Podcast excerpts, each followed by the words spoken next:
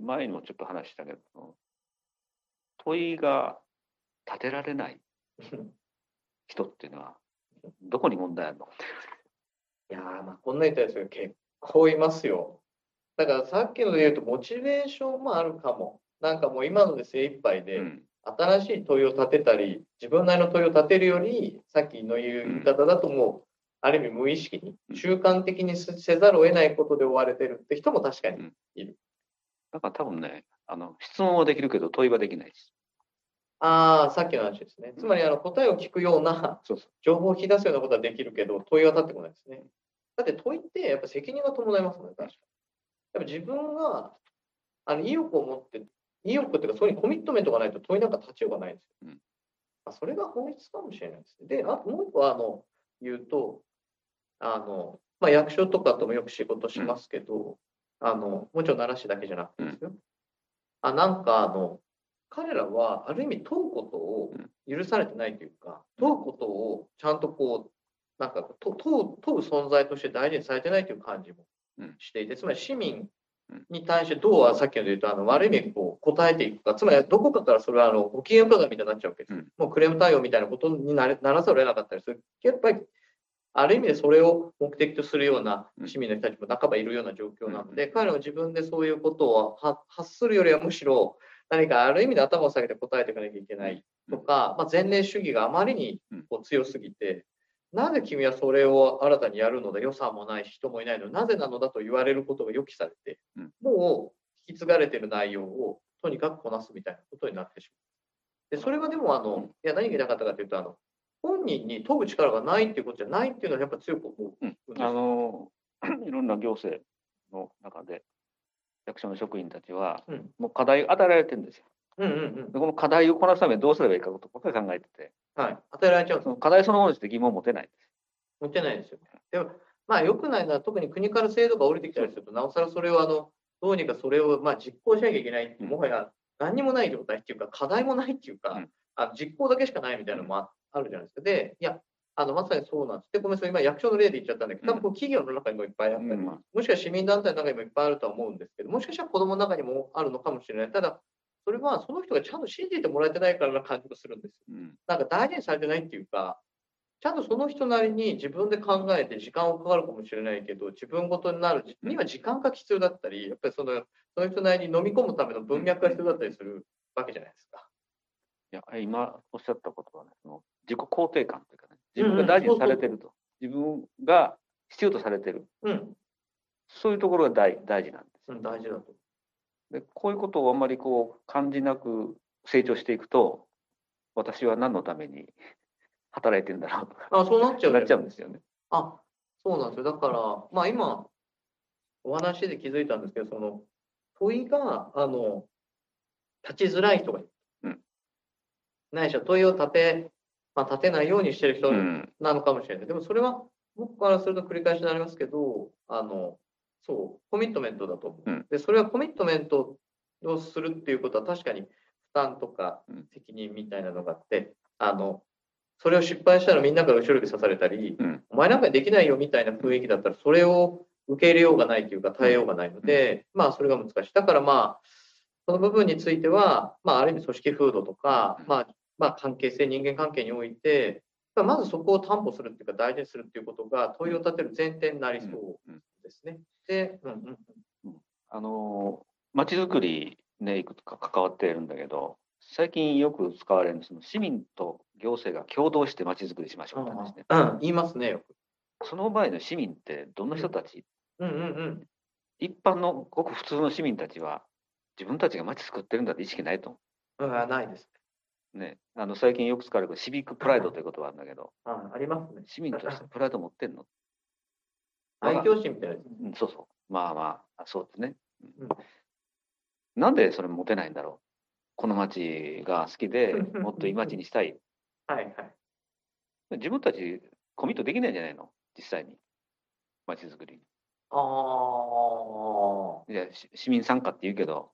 ああ、それ面白いですね。ただ、今ので言うと、うん。行政がする政策形成に住民が参加するっていう参加のありようしかないんだったら、うん。なんかそれは行政が市民をツールにしてる感じもします。うん。だから、本当市民が市民の立場でできること、つまりもうもうちょっとあの、うん。公と民って言えば、うん。ある意味民民の中でうん。ちゃんとあの実現できて、それで本当に公と連携する、うん。なんか共同するっていう時に行政が言うのが、あの一つはあの政策形成に関与して参加してくれと。でそれって僕からするとアリバイだなと思ってるんですけど、あのこれだけワークショップを開きましたと。うんなんで市民参加を得られてますっていう僕はアリバイに見えてる。うんで、もう一個は、この市民の方々のテーマですから、私たちはあのえやることはできませんと。皆さんでやってくださいというような話もあって。うんで、それもなんかひどいもんだなと思って、その間がやっぱあるっていうか、うん行政のなんか政策形成にアルバイト的に参加するでもなく、うん市民だけがやるっていう参加のあり方でもなく、んやっぱ間がありそうな感じはうん。する。うん。そうそう。その共同の話でも確かによくありますね。うん市民、行政が市民と共同した街づくりって話はある。うんでもそこはあの伊藤さん言ってください。私が余計なことで戻すと、シビックプライドです？よ、うんどこでそれを自分たちこととして感じるか、うんおっしゃるとでつまりそうじゃないと課題設定ができないよってことです。うんその通りです。どうなんでしょうね。だから今までのなんかこう、参加の経路みたいなものが、うん。行政の何か取り組み、タウンミーティングみたいなの参加するみたいな、うん非常に言語的なところとか、じゃあ遅延組織みたいなことに参加するみたいなことの地域づくり。だけど、やっぱりそのそうじゃない、新しい参加の経路みたいなものを作らないといけないのかもしれうん。ただそれは、その、多分一一般の市民は、うんなかなかそこに入れないですよね。ない。どっちどれ ?3 つ目。うん。あの、行まちづくりの行政サービスに。うんうん。まあ、間接的には税金を払ってるから、財源的まあ、かかって。十分かかってますよね。ま ただ、まあ、まあの直感的ですけれど、私自身も税金を納めてますよね。はいはい。税金に見合ったもの返ってきてるのかなっていうの分かんない。それは分かんないですよね。それはまた面白い話ですね。これって何なんですか？まさに財政の議論な気もするんですけど。昔の議論で、いつもその問題は受益と負担の関係がね、うん分かりづらい。あ受益と負担。うんうんうんうん。これいい話になってました。これはその市民としての素朴な疑問、問いですよね。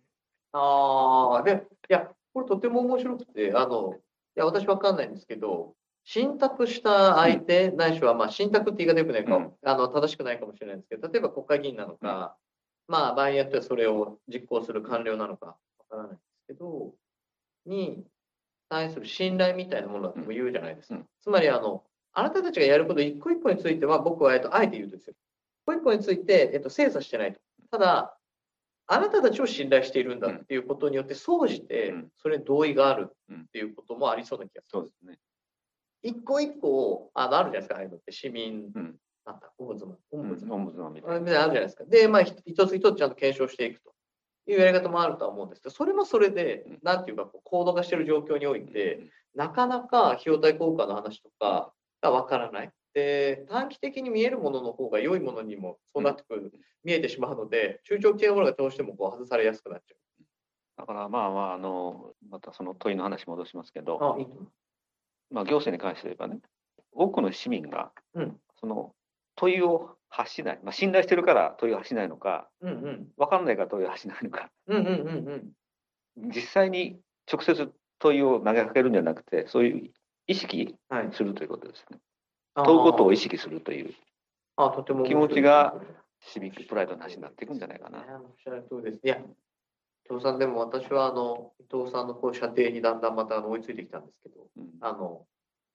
個人が問いをどう作るのかみたいな話からグループうん。の話になって、まあ、組織にまでうん。あの追いついてたんですけど、いや、なんか今の話までいくと、やっぱ地域みたいな、社会みたいなものへの参加者の一人として、どう問いを持つのかっていうのは、おそらくここがつながってるじゃないですか。うん。あのやっぱり僕らは個人でもあるし、組織の一員でもあるし、地域の一員、社会の一員でもあると。でトレーニングしやすいっていう意味で言ったら、まあ、個人で読書することとか、参加している学校とか組織の中でそれをトレーニングするっていうのは、まあ、ただ一方で、もう一つ持ってるその大事な属性としては社会の一員である、地域の一員であるっていうことに対して、その問いの力を生かすっていうことができると、やっぱ社会に対してやっぱりつながっていけたり、まあ、さっきの言い方ですとコミットメントが自分の中で得られていく。つながってますね、確か。だからその実際に、実際にこうコミットメントするんじゃなくて、自分が社会の地域の一員であるとうんいうことを意識すること。うんうんうんうん。まあ、これはまあ、ある意味自自尊心にもつながっていくだろうし。あ、おっしゃる通り肯定感にもなるだろうしあでもまあ、あえて伊藤さん、そこはあの、一旦、今日せっかくなので突破しに行こうとすると、僕なんかは、あの、市民活動って言い方なんかしなくていいと思うんですよ。もっと楽しいことでもいいと思うんですよ。誰かになんか披露するでも、うん何かをちょっと応援する。うんでも、スポーツチームうん応援する。何でもいいと思うんですよ。でもそれって、あの、様々な参加とか、様々な地域の一員としてのありような気もするん。ですよ。でもそれが、そう思えてなかったりそう、いうものにもなんか出会えない人たちがいるっていうことは多分今起きちゃってて、だからそれはある意味こう、地域をあのうまくこうつないでいくような、やっぱり役割の人がいて、まあ要はグループでいうところのファシリテーターですね。地域にもそういう人たちがやっぱりいて、そこをこうつないでいく。うん。ないしはそういうふうにした、ある意味仕上げていく仕立てていくっていうか、そこで、あ、なんか参加したらすごい地域全体が暖かくなってきたぞとか、うんあ、自分がやってることがこういうふうに向こう側で子供たちにつながってるんだっていうことがなんとなく示唆されるうん。デザインみたいなものかもしれないですけど、そういうものがなんか大事なのかもしれないですね。例えば、直接行政と関わらなくても、その毎朝ラジオ体操に参加すると。いいじゃないですそのラジオ体操の、まあ、リーダーみたいな人がいて、か。ああ、いいです。朝6時、6時半だったらみんな行ってはで そこでその、い。元元気な高齢者が集まって、うんうん。まあ、またその、ちょっとした会話もしながら、いや、いいと。また明日、その地域がその、つながっていくじゃないですか。うんうんうん。で、みんな健康になって、医療費が少なくなると。あでも。これもう間接的に行政にコミットしてますよね。ああ、はい。いや、おっしゃるとりですね。あ行政にもコミットしてるっていう方、まあ、もう正確に言うと、地域うん。づくりに、まあ、コミットしてる、しっかり。それをその、そういうふうに感じることが。ああ、おっしゃるとりですね。でも、それって、あの、よく言う、あの、飛行機の部品作ってる人がうん飛行機作ってるんだとか、うんね、何か、あの、非常にこう、何かを掃除される方が、いや、俺が別にあのチーム、あの、支えてんだっていうとかっていうのと同じだと思うんですけど、まあ、今のやつって本当にそうですよね。あの、ラジオ体操、参加する側でもむしろいいかもしれないですけど、でも運営する側なんてのは本当に立派なリーダーシップだし、やっぱそこの場があるからこそ集まれる人たちがいて、毎朝その音楽が流れてくるのを、なんとなく起き、ね、眠いなと思いながら聴いてる人たちがいて、なんか今日も地域は元気だなと思ってるかもしれないわけです。多分これさっきのその内的動機と外的動機になるかもしうん、確かに確かに。ああ、確かにな。だからでも、いや、私も少し思ってきたのは、あの、問いが立てられるかのポイントの一つは、うん実は社会とか、まあ、社会っていうかないかな、自分の環境とか地域とか社会を変えうるのかっていうことへのか確信っていうか考え方なのかもって気もしてきた。ああ、なるほど。うん。なんかそれの、要は、なんていうか、こう手応えっていうか感触が全くなかったら問いとかやんないだろうなっていう。そそのね、お大きい小さいに関わらず、何かこう自分が関わることで変わっ変化が起こる。そうです、そうです、そうです、そうです。そうですなんかそれが実はなんかこう、本本質的な地域とか、いや、今の伊藤さんすごい面白いなと思って、いや、なんか変わりうるっていう経験とか体感が何らかあるとうん、小さい頃からでいいんですけど、なんかそれを大人がしっかり聞いて、うん。いや、それいいねっつって、その場だけじゃなくて、うん。次の日曜日にはやってみるみたいなことが子供が言ったことでも、やってみるとこまで行くと、子供って、あーって、あ、言ったらなんか変わるのかもしれないって、自分が言ったことでこんないろんな人たちが手伝ってくれたりやってくれたっていうのがやっぱり大大事かな、みたいな。大人もそうだと思うんですけど、それ、だそれ社会でグループ、発案したいろんなことがうん。上司とか形式的なことによって全部潰されてしまうと、うん。それは問いを立てる意欲とかなくなるだろう。ん。う なと思いますよ、確かに。なんか今のはなんか最後、いや、その地域の話までいくとより一層そうだなって。やっぱ広く言うと、やっぱその地域が社会が、まあある意味で国がうん変えていけるのだと。大きくなって変えたらうん危ないわけなんだけど、でも小さくでも変えられる実感みたいなのがあるかって大事です。うん問いを発することによって、立てることによって、確かに。何か変化が起きたと。うんうんうん。でそれがその自分ごとになってくると、そのまあある意味報酬ですよね。うんうん。問いを発することによって、うん。自分自身も変わるし、まあ第三者も変わったりする。うんうんうんうん。地域社会が変わる。うんうん目に目に見える、まあ見えるかっていうかね、小さなことでいいから、うん。うんうん。多分それがまたまた問いを発してみようという立ててみようということにつながっていくんですよね多分ね。すごい、いや、いすごいなんか大事な話になってるなという感じがしますよ。うん。いや、私は分かってないんだけど、あの途中であのふと思ったのが、受益と負担の話の時に、うん。フェアとかクリーンみたいな話あるんだなと思ったんですよ。だから、それはなんかその時に直感的にそう思ったんだけど、多分今の話って、つまりあの何がしかよく分からない既得的な何かうん。ものとか、うん。あの非常にこう、お金は持ってるとか持ってないとか、そういうあの話かもしれないけど、そういうことによって、今の問いと変化のフィードバックみたいなうんものが、あの歪んじゃうっていうか、書き消されたり歪んだりすることが、あのおよく起きるようなところだと、良くないというか、ああの、うん、あのねだからそのさっきのこの受益と負担の話ねはい負担っていうのはまあ税金を金額で分かるじゃないですか。はい。いくら納める税金を納めました。いくらべ便益があったかって金額で表せない。うん、それはその、行政が政府がいろんな公共サービス行政サービスを提供してくれてるから自分たちはこう安心して生活できるとかね。多分そこはねそこをどう感じるかです捉えるかです金額で表せないけども自分たちにその安安安定したうん。安心した生活を送る環境を作ってくれてると。これがまさにその受益であると。で多くの人は多分税金っていうのはその強制性があるじゃないですか。うん、だから取られてるって意識あるけど、でもその捉え方ですよね。それは実はその、どこだったかな、これススウェーデンだったと思うんだけど、あの、子供たちの教育、義務教育の過程で、ニーズとウォンツの違い方を教えるんです。うん、ウォンツっていうのはじ自分の自己実現というか、自分の利益うん、うん、に、ニーズっていうのは社会的に必要なものだと。うん、それを支えているのがその税金であると。だからそのスウェーデンはその税金がもちろん高いけども、みんなその、まあ文句言うことはないけど、その、は理解してると。うん、うん、うん、これは必要なんだから社会保障とか自分たちの生活、教育の面でも、高齢者の福祉の面でも、ちゃんとこうサービスを受けることができるんだと。あの、今のも面白くて、なんか、ああ、問いの話はこういう射程を持ってるんだなとか思ったのは、やっぱりその今のってボトムアップうんで、ある意味でいけるのか、ある意味トップダウンでうん、あの、決まり事が降りてくるのかみたいなことの、まあ、社会のありようみたいなもの。うん。で、それが、まあある意味信頼感みたいなこととセットかなって今聞いてて思ったんですけど、やっぱり今ので、まあ、小さい頃からしっかりそういうことを伝えて、うん。まあ、ず自分たちが働いたものを自分たちに使うっていうのもあるけど、うん。でもまあ社会に共通するものに対してちゃんとあの使っていく、ないしは投資していくっていうことが、まあ、もちろん自分のためにもなるけど、うん。自分の家族とか、自分の子供たちとか、未来とか、うん。その人たちに対して使われていくんだよみたいなことが、あの小さい頃からなんかこう、ま、学ばれているみたいな。まさにそこでもう自分たちがコミットしてるんだとそうそうそう意識になりますよね。いや、それがその、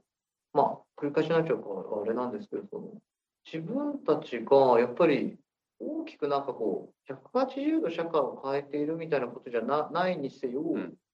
まあ、トップダウンで何かを決められる状況ではなく、自分たちの手で何かを作っていけるのだみたいなことが小さい頃から教えられてたり実感としてあるっていうことが、なんか問いを問うことを支えてるっていうのは本質的ですね。うん。だから日本人がもしかしたら問う力が弱いとすればですね、うん答えを見つけることはできても問うことが弱いとすると、うその信頼感があんまり十分じゃないのかもっていうのはなんか自分なりには大きくそうかもなーっていうのはなんかそううん思ったりしました、社会がありようかみたいな、うん組織のありようにこう相似形になってくるじゃないですんかどういう組織であれ、組織の、まあ、要するにその突き詰めて考えたらやっぱり人間関係なんですよね。うん、確かに確かに。信頼関係というかね。あ、そうそうそう。と問うことは生きること。いや、本当はそうなんですよね。でもそれって問うことは生きること、つまり何か自分のある意味存在価値とかうん責任感っていうか、自分ごと感みたいなものと共にある。ただ残念ながらね、そういう問わなくても生きることができる。いや、そうなんですよ。で、それがなんか、一つは便利便利になってっていうのもあるかもしれないけど、もう一つは、ある意味で決まったことに乗っかっていればっていうことうんですよね。多分本質、今、今のこの議論の中であうんる。それって僕はすごく危うい。うん、危うい。すごく危うい。だからまあ日本だけじゃなくて今世界がその危うさを持ってるんですよ。あなんかそんな気がするんですよなんとなく。あああだとするとあれだよな。だから、まあ、あえてざっくり言えば、あの、今回のコロナに関しても、向こうではマスクつけたくないって言ってデモするぐらいに、何かそれが正しいかどうかは別としてですよ。あの非常にこう何がしかのこう自己主張があったりするよっていうのはあると。ただ一方で、まあ、今回あのトランプうん。大統領の何かしてることを見ると、うん。やっぱりそれが大統領がゆえに何かこう持ってる力があってうん、それによってこう非常に大きく社会が、まあ、正しいかどうかは別に揺さぶられてるところもあって、その裏腹にあるような気はするんですけど、ただああいうその欧米の姿を見て、日本ってとても静かも静かじゃないですか。うん。むしろインターネットの中で何かこう、誰かを見つけて糾弾したりということはあると思います。だから、まあ、欧米がいいとかは別に全然思ってないし、もうよしむしろこう感染の、コロナに関しては感染が広がらなかったり、治安が別にコロナと関係なく良いのも日本ではあるものの、あの、まあ、全世界的かもしれない、その、ないしは日本というかもしれないですけど、トップダウンの状況にあまりに慣れていったときには、もう自分で考える力を失うので、もう誰かに依存するしかない。うん。で依存する先にバリエーションがなくて、うん例えばひどいことだけしか、ひどい人しか選べなかった時に、はまあ、どうなっていくか、ひどい人じゃないか、つまり自分たちを守ってる人を選ぼうとするんだけれど、それは得てして誰かをこう虐げたり、うんある意味誰かではなくあなたたちだけを助けるよみたいな話がこう降りてきてしまうのもある。違うな。なんていうのかな。つまり自分たちで考える力がなくなった時に、うんまあ、権力者の選択だけじゃなくて、えっ、と、もうちょっと分かりやすい例で言うと、まあ、いつも話してますけど、公が後退していったとき、行政がこう後退していったときに、ただ取り残されるだけになってしまうっていうのは、自分たちで何か生み出せる力を持っていないと、本当にあの超標準的パッケージがうん。無造作に国から降りてきて、別にそれは機能するかどうかもわからないような代物でうん、ただこれにいくら使うっていうことが記述されてるだけのものが、心ない人たちによって最低限運用される社会になんか済まざるを得なくなっちゃうっていうか、伊藤さんが言うところのその問う力みたいなものが、あの、持ってないと、うんそうそう、問わない方が楽っちゃ楽なんだ。楽だし問わなくてもなんとかなってればそうです、まあわざわざ問うことないじゃない。確かに。で多分日本日本はまあある意味本当こう確かにな。安全な国ですよね。そんなにまあまあいろんな課題問題はあるけどもまあ日本国民が世界の国の中でその幸福度って考えたらまあある程度の幸福は皆さんうん、やれてるんじゃないでしょうね。だから逆にそれが問わなくなってしまうと落とし穴大きな落とし穴があってうんうん。そのリスクに気がつかないそうですね。いろんなリスクはあるんだけどリスクの本当の正体っていうのはみんな気づいてないかもしれないああ、確かに。感染症リスクもあるし災自然災害のリスクもあるしそういうリスクに対して国民がちゃんと問うてるかと。ああ、まあなんとかなるだろうって感じああ、それは深いですね。だから、リスクに対する対処法という意味でも、リスクは基本的には、あの、付き合うべきものでもあるじゃないですか。ゼロにならないから、何がしかの天秤の中でうん、どっかしかうまく受け入れていくっていう、結構意思決定を伴ううん人柄なので、まさに自ら自分たちで考えないと、あの、ちょっと乗り越えるのが難しい。だからその日本は地震の多い国だけどもその各家庭で全ての家庭が地震対策してるかとうん。非常用の全部そ揃えてるかとあ、それできてないですよ。ないでしょ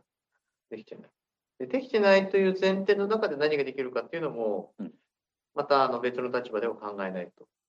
うん要はあのアプローチ、全員が備蓄するっていうアプローチの限界って、一つのアプローチの限界がもちろんうんありますよね。ただ、伊藤さん言ってくれてるのは、えーと起きるかもしれないけど、なんとかなるだろうっていう、ある意味でその他のものに対して持ってしまっている考えない習慣が、うんまあ、ある意味等しく起きる災害についても発動してしまうというか、起動してしまっているとうん危ないよね。うん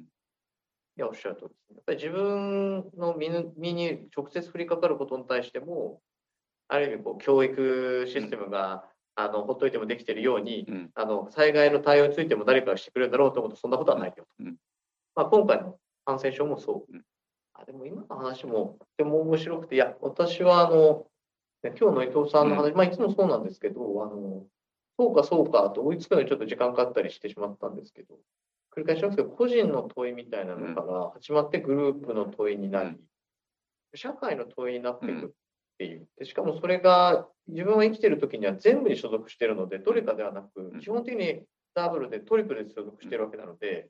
社会の雰囲気によって自分の気持ちが減ずられているかもしれないし、うん人によってはそれがちゃんと支えられてるかもしれないしっていうのがこうちゃんとこう連関してると。うんなんでサードプレイスの時もそうだったんですけど、あの場所があることによって社会全体、地域、まあ地域ですね、うん。地域がハッピーになっていく。うん。要はサードプレイス1個で、まあ複数なきゃいけないけど、それがそこで幸せなんじゃなくて、それがあることによって波及効果のように、何かこう地域全体が幸せになっていくっていうことと同じように問いっていうのは多分同じで、問いがあらゆる場所でしっかりこうあのみんなで大事にされていく問いを持つこととか、うん。問いを持って課題を設定して取り組むことに対していいねってなってるっていうことが、いろんな場所にある学校の中でも家庭の中でもできればあると、地域社会に対してそういう意見を持ってもいいねって、うん。みんなで考えようぜっていうことが なんかちゃんとなんかこうあったかくっていうかこ許容されてるっていうか。でそういうことの雰囲気の中で初めて自分はさっき言ったシビックプライドみたいなもので、うん。自分がこの地域の一員なのだと、うん。いうことがやっぱ実現していくのかもしれない。うん。なんかこれがそのサードプレイスとかコモンズの話と同じぐらい、うん。問いがうんそういう形になってるっていうのは伊藤さんうん。の考えてるこううんビジョンの中でも大事。で僕の中のビジョンですごい大事な気がうん。しました。まあまあ今回はその改めて問う問うことね。うんうん。問いについて考えてみたんだけど、これ一番シンプルかつうん、大切なもんじゃないかなと思うんだけど。うん全てのことにつながるような気がして。まあそのここから問いが始まるというトモスの 存在を。プレッシャーみたいなね。